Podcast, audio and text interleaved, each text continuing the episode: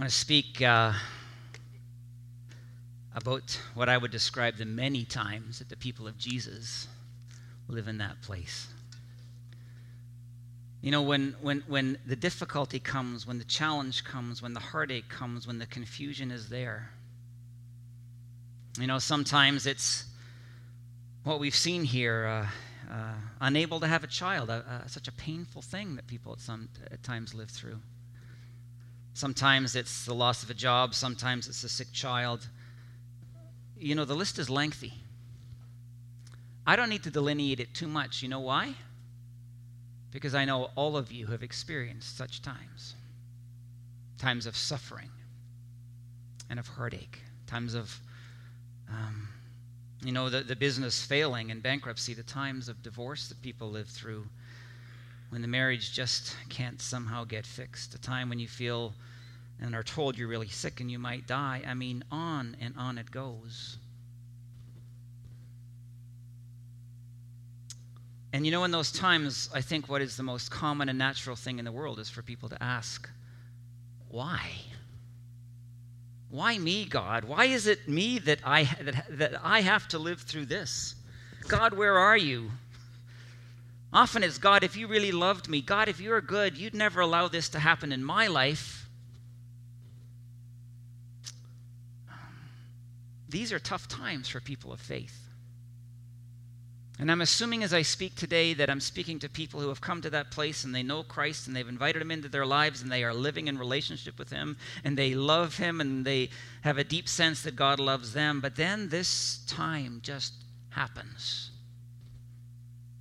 And sometimes we just don't quite know what to do with it. I want to tell you, I wrote this uh, sermon and it was finished on Thursday, and what happened on Friday?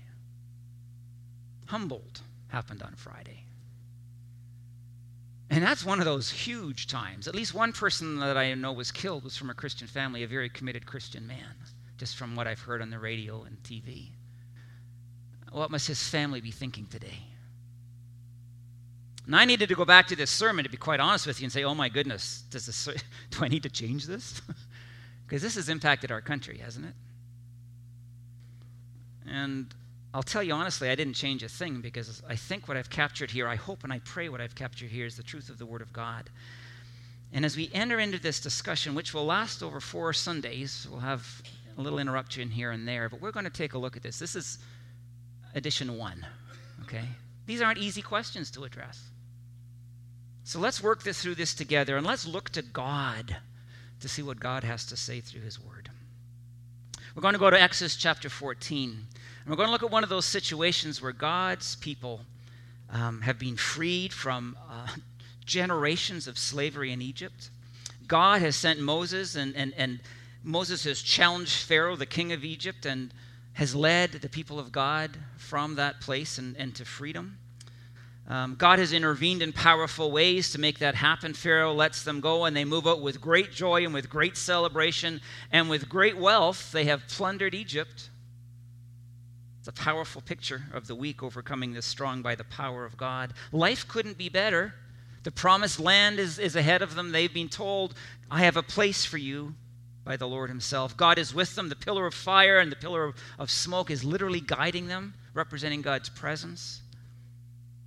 And then chapter 14 happens.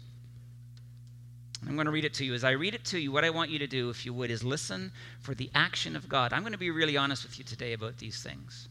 Listen for the action of God, which leads to the people of God being found in one of these very difficult, painful places. Exodus 14, 1 to 12. The Lord said to Moses, Tell the Israelites to turn back and encamp near Pi Hahiroth between Migdol and the sea. They are to encamp by the sea directly opposite Baal Zephon. Pharaoh will think the Israelites are wandering around in the, the land con, in confusion, hemmed in by the desert. And I will harden Pharaoh's heart, and he will pursue them. But I will gain glory for myself through Pharaoh and all his army, and the Egyptians will know that I am the Lord. So the when the king of Egypt was told, so that when the king of Egypt was told that the people had fled, Pharaoh and his officials changed their minds about them and said, What have we done? We have let the Uh, hmm, that's not quite right, is it? We have let the people go. Thank you. I was about to reach for my phone. Technical glitches, but here we go. Wow, you can tell you're not 58. That is very small print. my arm is definitely not long enough here. You did that on purpose, didn't you, Aaron? Yeah, let's just let's just do it for fun. Where were we? What verse were we at? Um, when the king of Egypt was told that the people had fled, Pharaoh and his officials changed their minds about them and said, we, What have we done? We, we have lost their services. So he had his chariots made ready and took his army with him. He took 600 of the best chariots, along with all the other chariots of Egypt, with officers over them all. The Lord hardened the heart of Pharaoh, king of Egypt, so that he pursued the Israelites who were marching out boldly. The Egyptians all Pharaoh's horses and chariots, horsemen and troops, pursued the Israelites and overtook them as they camped by the sea near Pi Hahiroth, opposite Baal Zephon. As Pharaoh approached, the Israelites looked up, and there were the Egyptians marching after them. They were terrified and cried out to the Lord. They said to Moses, Was it because there were no graves in Egypt that you brought us into the desert to die? What have you done to us by bringing us out of Egypt? Didn't we say to you in Egypt, Leave us alone, let us serve the Egyptians? It would have been better for us to serve the Egyptians than to die in the desert. Moses answered the people, Do not be afraid. There you go. Thank you. So there it is. You know, did you hear it? one of those situations where God's people who have been blessed, who were marching out boldly, who are free, enter into a scenario where God just doesn't make sense to them. You know? They were, as the text said, terrified upon seeing the Egyptian army. And they cried out to the Lord. And the Bible says at times that we need to cry out to the Lord, but not like this. Later on in a few verses, God says, Why are you crying out to me? This is not something he celebrates because this is a cry of fearful terror. I want you to understand this. This is an awful experience for these people. They believed that their lives were threatened. They believed that their lives were about to end. They knew Pharaoh. They knew his cruelty. They knew his power. They knew that they were no match for this army of his. But here's the shocking thing, and I think the text wants us shocked. If you weren't shocked as I read it to you, let, let it, the text shock you now. They had done, the people of God had done exactly what God had told them to do with the result being that they were hemmed in by the sea and vulnerable to Pharaoh's attack. Let me put it another way God directly led them into a place where they experienced great fear and threat. And they went through a terrible experience as a result. Not only that, the text says that God hardened Pharaoh's heart. In verse 4, it says, I will harden Pharaoh's heart. And then in verse 8, it says, The Lord hardened the heart of Pharaoh. There's a point being made here. God is intervening. And not only did God put his people in that tough and difficult place, but he so influenced the Egyptian king that he chased after them. And I want to deal with this reality. God so arranged the events of that day that his people ended up terrified, struggling, in great trouble and difficulty. And then think about the response. Verses 10 to 12. what did they do? They started essentially attacking their leader. Um, you know, and Moses had only done what God had told him to do. But they said, you know, why did you bring us here to die? You know, we told you to leave us alone. Isn't it better that we have, would have stayed as slaves in Egypt than to end up dead here?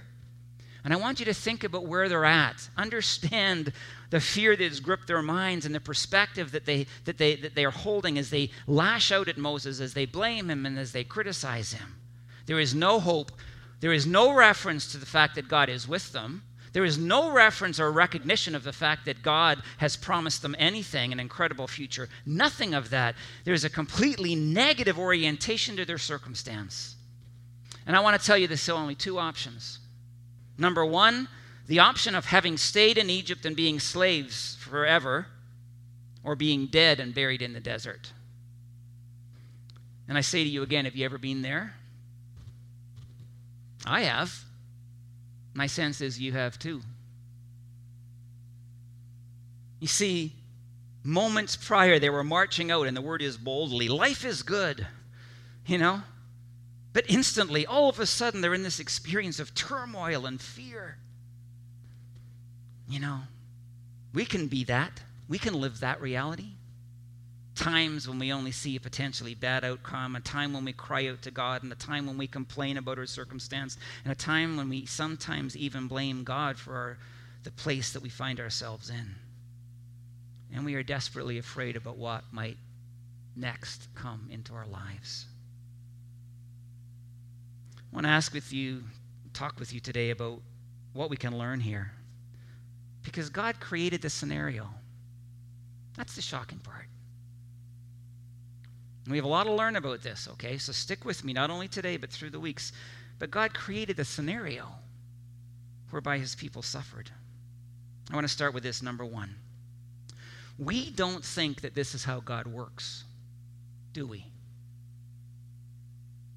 We, we just don't assume that this is how God does his thing. If God really loved me, he'd never have allowed this to take place. If God was truly good, as we have just sung, there's no way he would have let this happen to me. That's sometimes the thought. But lesson number one is this my friends, this is how God works. This is how God acts in our lives. God does allow us to experience those awful, awful moments. To some degree or another, they seem to happen in our lives. And my friends, we cannot think otherwise. We cannot think, God loves me, therefore I will not suffer ever. We cannot think God is good, therefore I will never suffer. That is unbiblical thinking. It is clearly not taught in this passage. It's clearly not taught in the rest of Scripture. But very often, that is exactly how we think. And I want to suggest to you if we embrace that mentality, that approach, that belief, it will only set us up for huge disillusionment and struggle in the midst of suffering. Suffering is part of the life of the believer, so the Bible says. We cannot be surprised when, when it happens. We have got to learn, ideally, not to react to it in a negative way. Can I put it this way? We need to expect it because it's coming. You put it this way can we normalize it? Because this is the condition of our lives. So, number one, can we just recognize this is how God sometimes works in our lives? He lets it happen. What's happened in my life, I don't like it. And I don't want it. I don't like pain and heartache. And I wish to my core that God hadn't permitted it. But what Scripture is saying to us here this morning that he, is that He does. Point number one.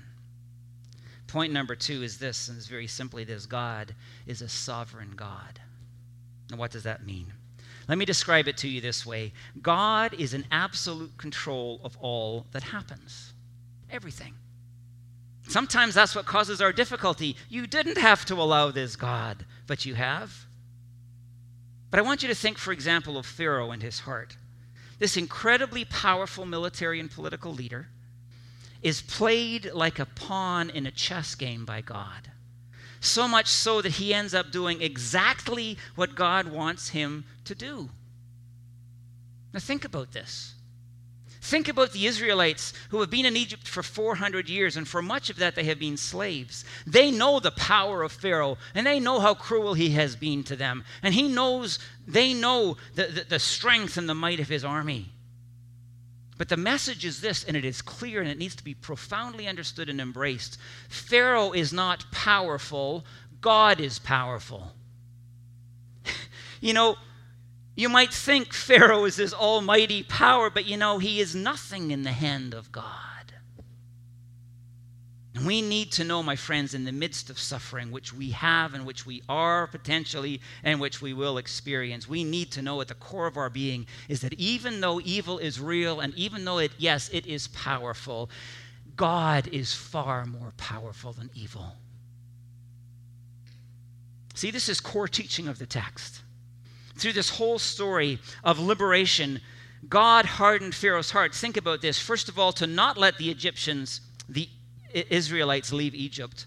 And then he softened Pharaoh's heart so that he would let them leave Egypt. And then he hardened Pharaoh's heart so that he would go after the Egyptians. And then he obliterated him. who's in control? And who's powerful? I want to tell you, our God is powerful. He is in control. And we need to know in the midst of our sufferings that because He is powerful and because He is control, it's okay to be here right now. And I want to tell you too, the sovereignty of God also means that all happen, all that happens in our lives, all of it is part of God's sovereign plan, through which evil is used to produce God's end, which always includes our blessing.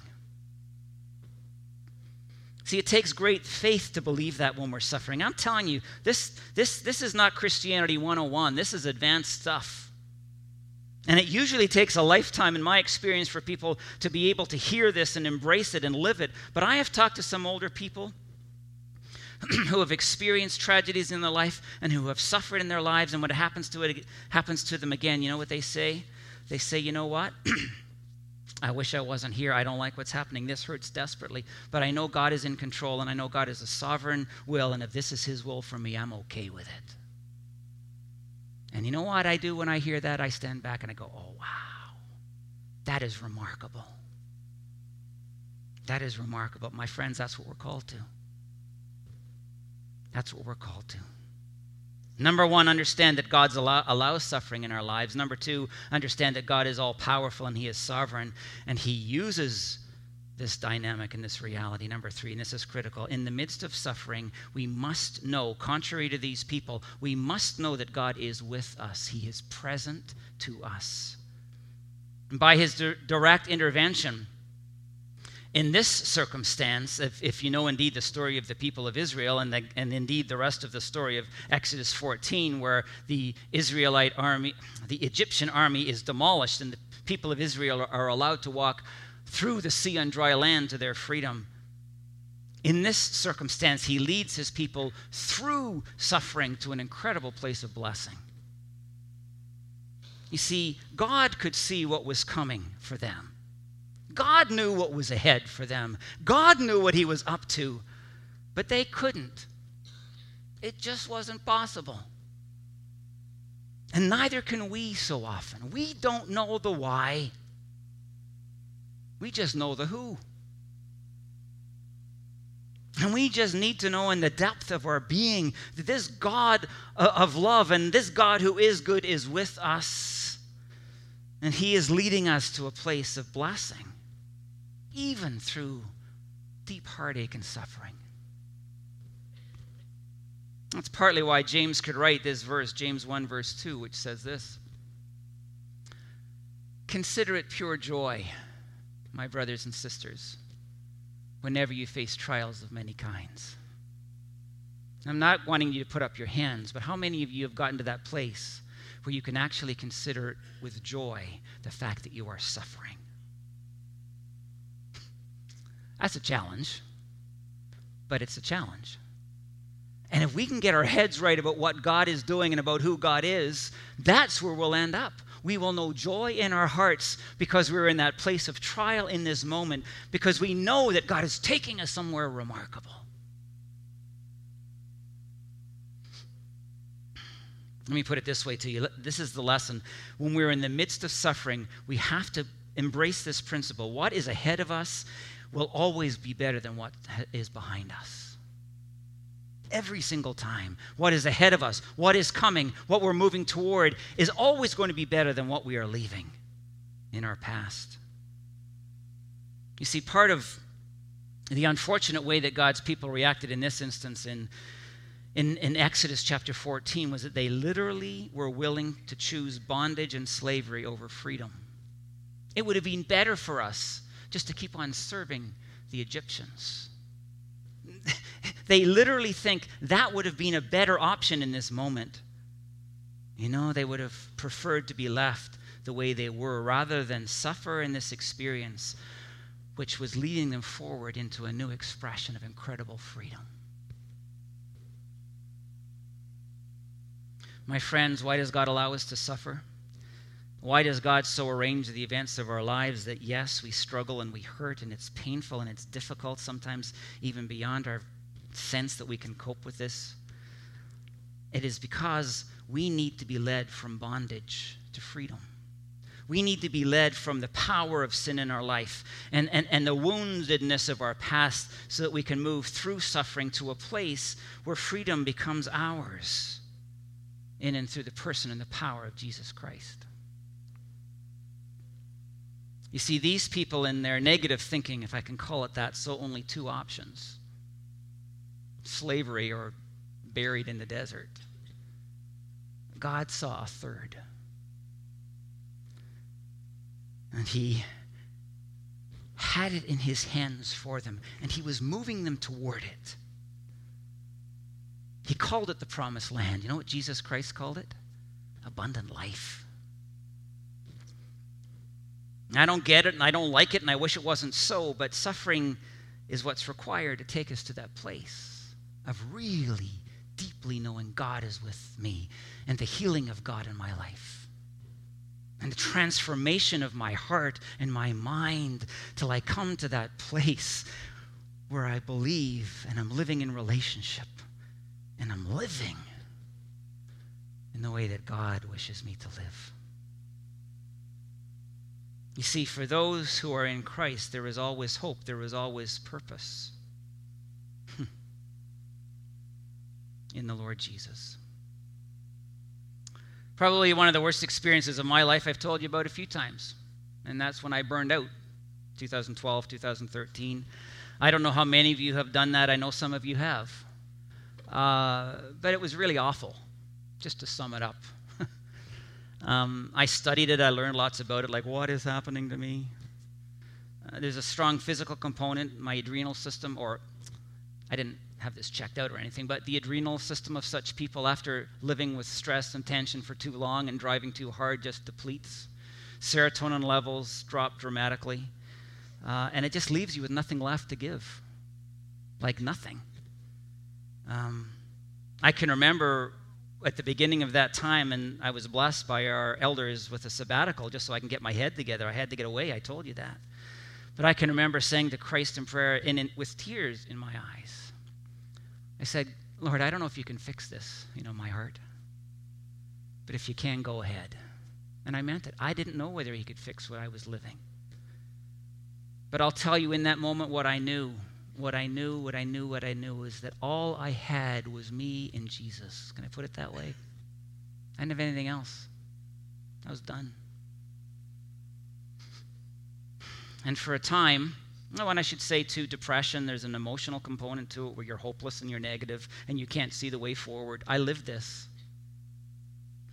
And for a time, uh, and I have mentioned this to you, but I want to say it again, uh, subsequent to that experience, and God did do some things that took me forward, but I blamed some people for me ending up there. And it took a while, A, for me to truly forgive, but more importantly, for me to come to a place where I said, and I could say it with conviction, it wasn't the result of anybody else that took me to that place. God led me straight into it and into all the suffering I encountered. And in that place, God changed me. And God dealt with wounds that had been in my life all my life.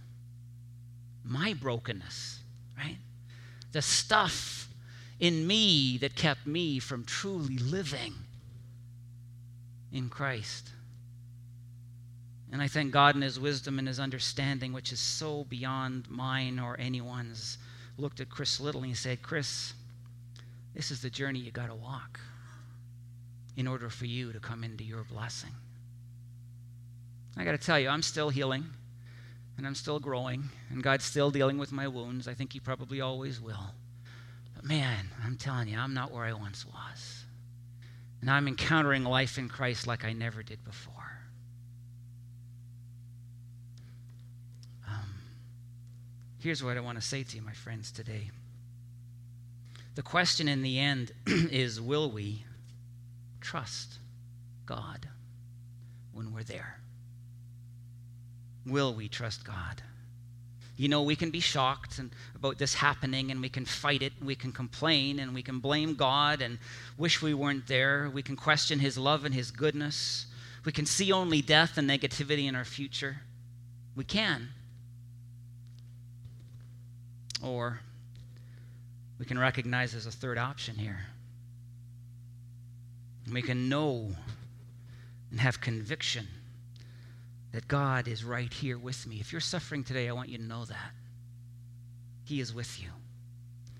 And we can know in our heart of hearts that He is the powerful one. And this evil that we are encountering in whatever fashion, this Pharaoh with his armies that are coming against us, me, they're not going to win. They're not powerful, really. We can know that God is the powerful one, and we can know that He will act because He has promised to never leave us or forsake us, and because He is a God of love and because He is a God of goodness.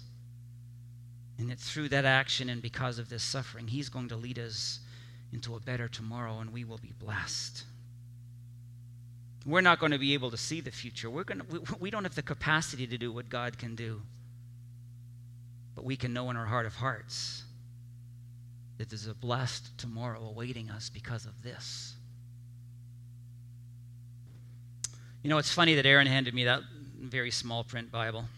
For all I know, it's not that small. I don't know. It uh, looks small to me. But, and I thought about saying this, but when I was young, it's like I should be getting my rocking chair ready for the nursing home or something, you know. But this is very true. I'm talking about my teens and my 20s and probably well into my 30s. When I was younger, I honestly thought this life is good. That's the nature of life. Good. And when bad things happened to my life, I thought this is an aberration. This shouldn't be happening. This is odd. And I just have to somehow get through this and get back to what's normal. Back to life being good again. You know what I think now? I think something I couldn't have thought when I was a teenager or in my 20s or maybe even in my 30s. I just couldn't have. I hadn't lived the journey. So if you're there, can you listen and maybe glean some wisdom from the old guy? Here's what I've discovered and what I believe to the core of my being now. There are many wonderful and good moments and good seasons of life to be enjoyed and celebrated. But the reality is that there are many hard and difficult and painful moments and hard and difficult seasons in life that can't be avoided. And both make up life for us. That's just the way it is. It's not how God made it to be. It's not how the Lord wanted us to experience life, but we walked away from Him in the garden, and all of a sudden, this is the reality that is. It just is.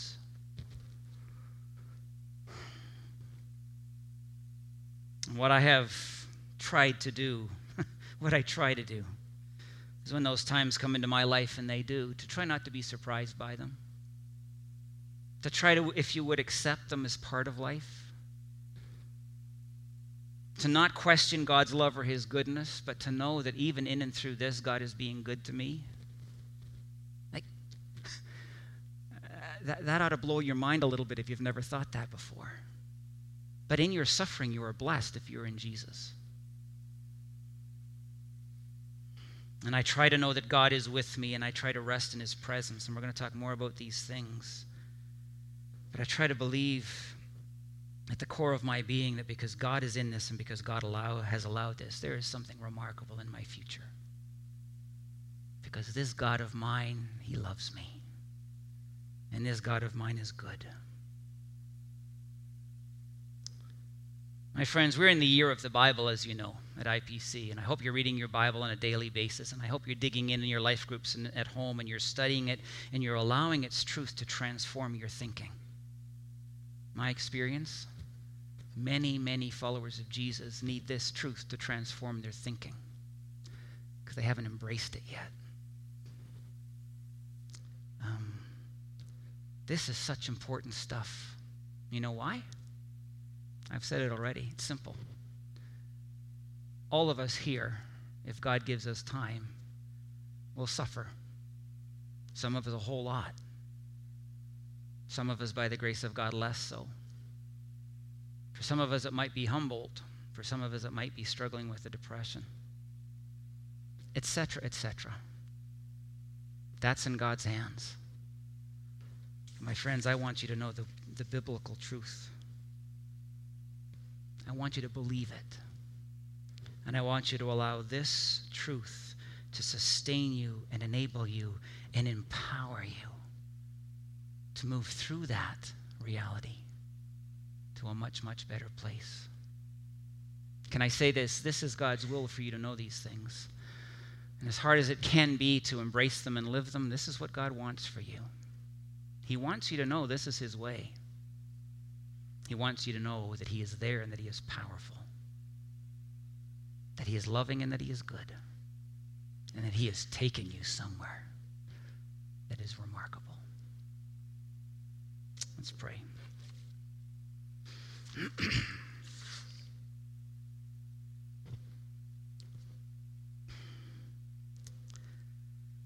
Lord, we're human beings, and the, and the, the dynamic reality is that we need our thinking, our natural thinking processes to be transformed by the truth of your word. We need to think your thoughts, not our own, anymore if we are in Christ. And while we're in this year of the Bible, and we're, while we're trying to go deeper, and while we're trying to, to, to be challenged in ways that we need to be challenged in our thinking so that the truth of God does descend into our beings, now we challenge this dynamic reality of suffering. And we pray, our God, that you will work by your Spirit in our lives. God, I want to stop right now and I want to pray for people in our church who are suffering. And there are such people. And God, we pray that this truth might be a blessing to them. We pray that this truth might be empowering and encouraging to them. We pray that you would take them from a place potentially of great negativity and hopelessness to a place of faith and of trust and of optimism for what is yet to come. And we pray, Lord, that while they're in that place of suffering, you will use that suffering as in a redemptive way to transform people that they might truly know life. God, we think of the people of Humboldt today, particularly families who have lost precious, precious people, and we pray that you would be with those people. They'll be in shock right now, God, but what we pray is that you will just come by your Holy Spirit and sustain them and give them strength, a strength that is far beyond their own capacity, and that you will carry them through these days and well into the future. Teach them of your love and of your grace your faithfulness of your goodness. And in time, Lord, allow them to stand on their feet again in strength because of that reality and to move forward into what you promise for your people to be a good future. Lord, I pray for all of us. We pray together for one another that, uh, yeah, God, we'll think your thoughts. And that by doing so, our lives will be transformed by the power of your truth under the influence of your spirit. God bless this series, which we have much more to learn from. And uh, show us your goodness. Reveal to us your way. And help us, God. Help us to trust in you. As we pray in Christ's name.